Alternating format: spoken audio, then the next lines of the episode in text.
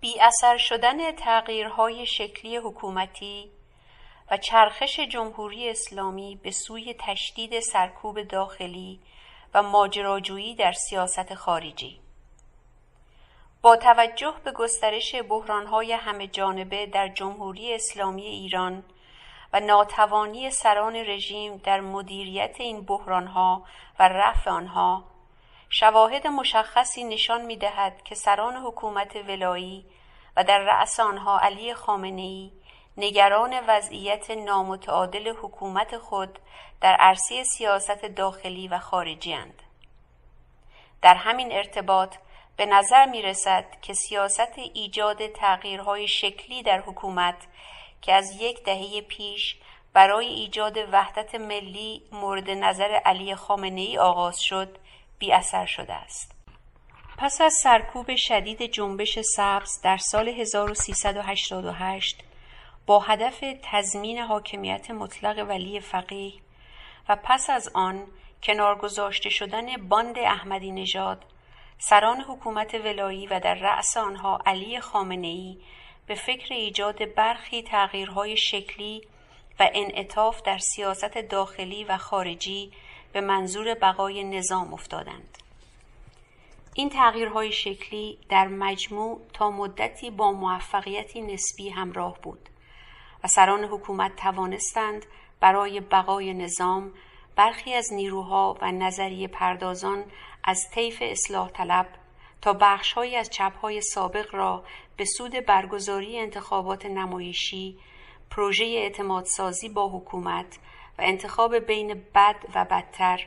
برای ایجاد وحدت ملی بر محور رهبری بسیج کنند. یکی از مهمترین موارد در تغییرهای شکلی برنامه ریزی شده حکومت ولایی اجازه ظهور کاروان اعتدالگرایی اصلاح طلبی و دولت تدبیر و امید در سال 1392 بر محور رفسنجانی روحانی بر پایه شعارهای پوپولیستی و پیشبرد برنامه های نولیبرالی به سود سرمایه های بزرگ بود. در آن دوره در هنگامی کارزارهای نمایشی انتخابات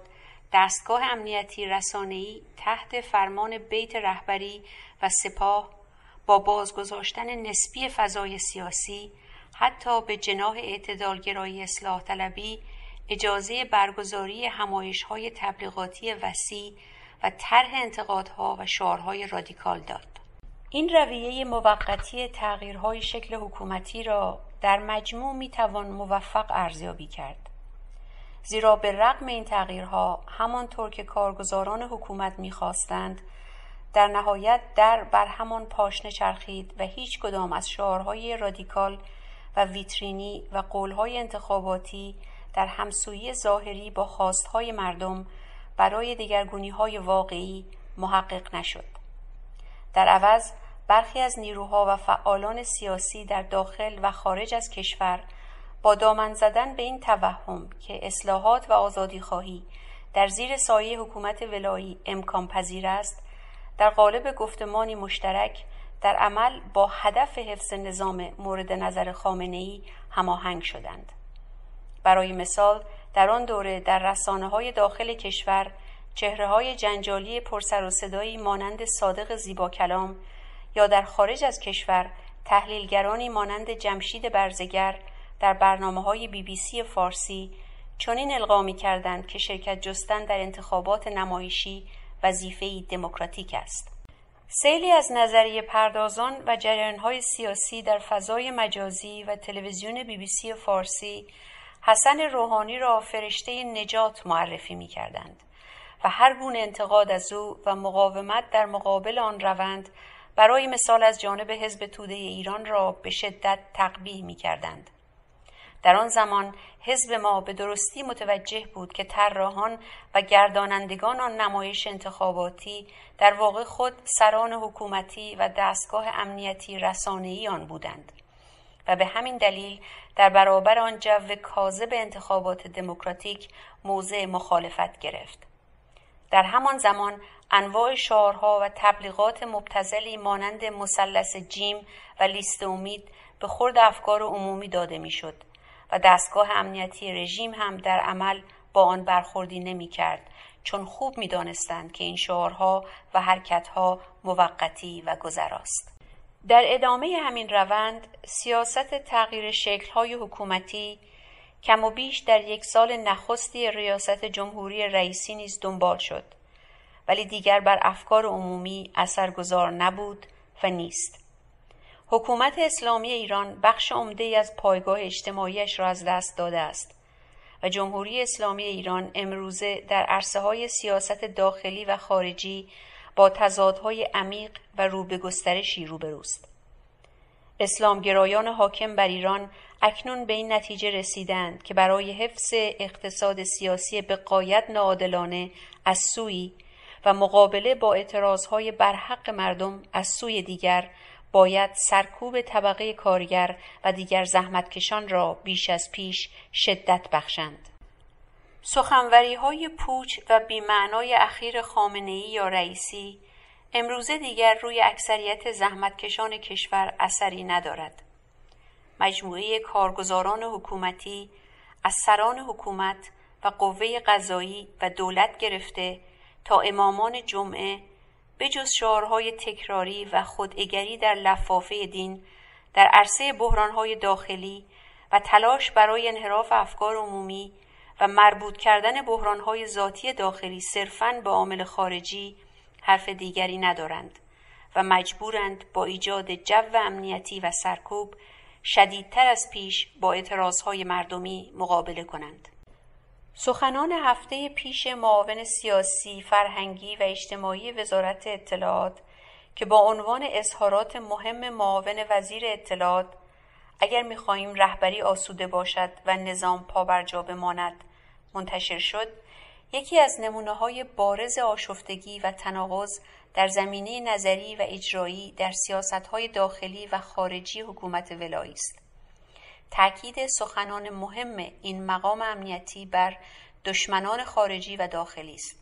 و از این راه بحرانهای حل نشدنی کشور در رژیم ارتجایی حاکم را به مسائل و روابط بین المللی مرتبط می داند. او می‌گوید در حال حاضر هم رهبر معظم انقلاب نوک پیکان حمله ضد انقلاب است. در برجام تسلیم نمی شویم ولی مذاکره من ندارد و رهبر معظم انقلاب هم اجازه داده ولی مقابل زیاد خواهی ها کوتاه نمی آییم. بنا نیست دولت میز مذاکره را ترک کند اما بنا هم نیست تسلیم زیاد خواهی های طرف مقابل شویم. اگر می‌خواهیم خاطر رهبر معظم انقلاب کمی آسوده باشد و دولت مردان کار را ادامه دهند و برای رفع تحریم و حل مشکلات اقتصادی و به آرامش رسیدن کشور تلاش کنند باید هرچه دشمن می‌خواهد و برای آن برنامه دارد برعکس آن عمل کنیم اگر غیر از این باشد آب به آسیاب دشمن ریختن است مشخص است که سران حکومتی و رهبر معظم به شدت نگران وضعیت و آینده نظامند زیرا می‌دانند در عرصه داخلی حکمهای آنچنانی خامنه و گزارش ها و وعده های رئیس جمهورش با تمسخر و انزجار عمومی روبرو می شود و آنان به هیچ شکل قادر به اثرگذاری تعیین کننده بر بخش عمده از جامعه به ویژه زحمتکشان نیستند. از این رو تنها راه باقی مانده برای آنها سرکوب بیشتر و تأکید بی پشتوانه بر موفقیت جمهوری اسلامی ایران در عرصه سیاست خارجی همراه با رجزخانی های خطرناک در زمینه برنامه های هسته است تا به قول خودشان از این طریق بتوانند به وحدت ملی برای حفظ نظام برسند. در هفته های اخیر نوک پیکان سرکوب ها با شدت بیشتری متوجه اعتراض های سازمان یافته و بازداشت فعالان سنفی بوده است. همچنین ایجاد جو ترس و وحشت با تنگ کردن امکان ابراز انتقاد از حل نشدن بحرانها و وضعیت خطرناکی که کشور با آن روبروست در دستور کار دستگاه های حکومتی قرار گرفته است. در همین ارتباط بود که در هفته گذشته شماری از هنرمندان مردمی و فعالان مدنی مانند جعفر پناهی، محمد رسولوف، مصطفی آل احمد و خانواده های دادخواه به دلایل پوچ و کلیشه‌ای بازداشت شدند. حمله شبانه نیروهای امنیتی به خانه مصطفی تاجزاده و دستگیری او نیز از همین حرکتهای مشخص برای ایجاد جو ترس و وحشت است. همه نیروهای ترقیخواه از جمله حزب ما این دستگیری ها را محکوم کردند. مبارزه و تحمیل ارزش های اخلاقی اسلام سیاسی مانند حفظ هجاب و افاف بخش دیگری از سرکوب نظام یافته در جمهوری اسلامی ایران به منظور انحراف افکار عمومی از بحرانهای اقتصادی اجتماعی در کشور است. برای مثال هفته گذشته در حالی که برخلاف وعده دولت قیمت دارو را یک باره سی درصد گران کردند. حجت الاسلام کازم صدیقی خطیب نماز جمعه تهران گفت مسلمانی نیست که منکر هجاب برای زنان باشد و این ضروریات دین و متن قرآن است. هجاب قانون مسرح پارلمان ما با امضای شورای نگهبان است و ملت ما نیز متمدن و قانونگرا هستند. از این رو مسئله برهنگی مربوط به قبل از تاریخ بوده و هجاب و پوشش تمدن و ارزش است بنابراین از این پس برای اینکه خاطر رهبر معظم انقلاب کمی آسوده باشد همه باید بگویند وضعیت در داخل کشور مطلوب است و کشور با موفقیت و قدرتمندی در عرصه جهانی به سوی تمدن اسلامی مورد نظر خامنه ای به پیش می رود. نمونه دیگر امیر عبداللهیان وزیر امور خارجه جمهوری اسلامی است که در مصاحبه هایش در تایید گفته رهبری تکرار می کند که سیاست خارجی حکومت ولایی سیاستی موفق است و در پیام توییتریش نوشت جمهوری اسلامی ایران با قدرت و منطق در مسیر توسعه پایدار اقتصادی و تلاش عزتمند برای لغو تحریم ها به مسیر خود ادامه می دهد. واقعیت آن است که جمهوری اسلامی ایران اکنون با شرایط ویژه و بسیار بحرانی داخلی و خارجی روبروست از این رو برای اینکه جای تردیدی در مورد تهدید و عزم حکومت اسلامگرای ارتجایی به سرکوب هر گونه انتقاد از ارکان اصلی دیکتاتوری حاکم و دستورهای رهبر معظم نباشد و همچنین به منظور تأکید بر ضرورت حفظ نظام در زیر سلطه اسلام سیاسی انحصار طلب هفته گذشته حسین علی نیری عضو هیئت مرگ در دهه شست وارد میدان شد. نیری با افتخار کردن به کشتار زندانیان سیاسی بر اساس حکم خمینی و با تاکید بر ضرورت اعمال خشونت و سرکوب برای حفظ نظام گفت آن بره شرایط ویژه‌ای بود. وضع مملکت بحرانی بود. اگر قاطعیت امام نبود شاید ما اصلا این امنیت را نداشتیم. شاید اصلا نظام نمی ماند. حکومت ولایی برای مدیریت کردن بحرانهایی که در برابر آنها با بنبست روبرو شده است مانند همیشه راه تشدید سرکوب و خفقان را در پیش گرفته است. به موازات این سرکوب داخلی نگاه سران حکومت ولایی در حال چرخش به سوی افزایش تنشهای بینالمللی از راه سیاستهای ماجراجویانه هسته‌ای و نظامی و ایجاد بحرانهای خارجی خطرناک است. برخلاف ها و ارزیابی های خواستگرایانه و خطرناک سران حکومت اسلامی ایران و تصور آنان در مورد تغییر قطعی توازن نیروها در عرصه جهانی باید گفت که متاسفانه امپریالیزم آمریکا هنوز هم توان اقتصادی، نظامی، مالی پولی و دیپلماتیک چشمگیری در منطقه و به ویژه برای ضربه زدن هرچه بیشتر به کشور ما دارد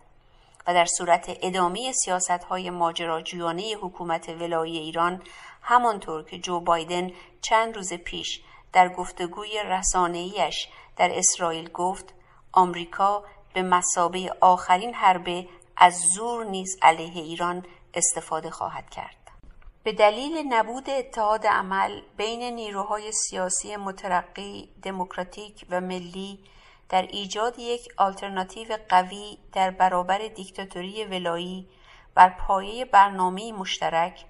همانطور که حزب ما قبلا نیز بر این واقعیت تاکید کرده است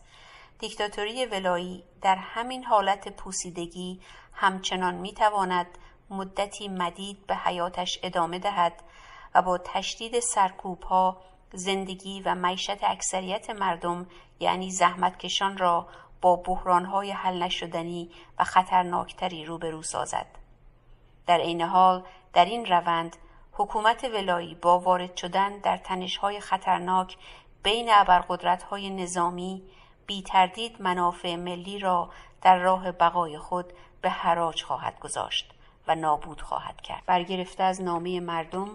ارگان مرکزی حزب توده ایران. شماره 1160 27 تیر 1401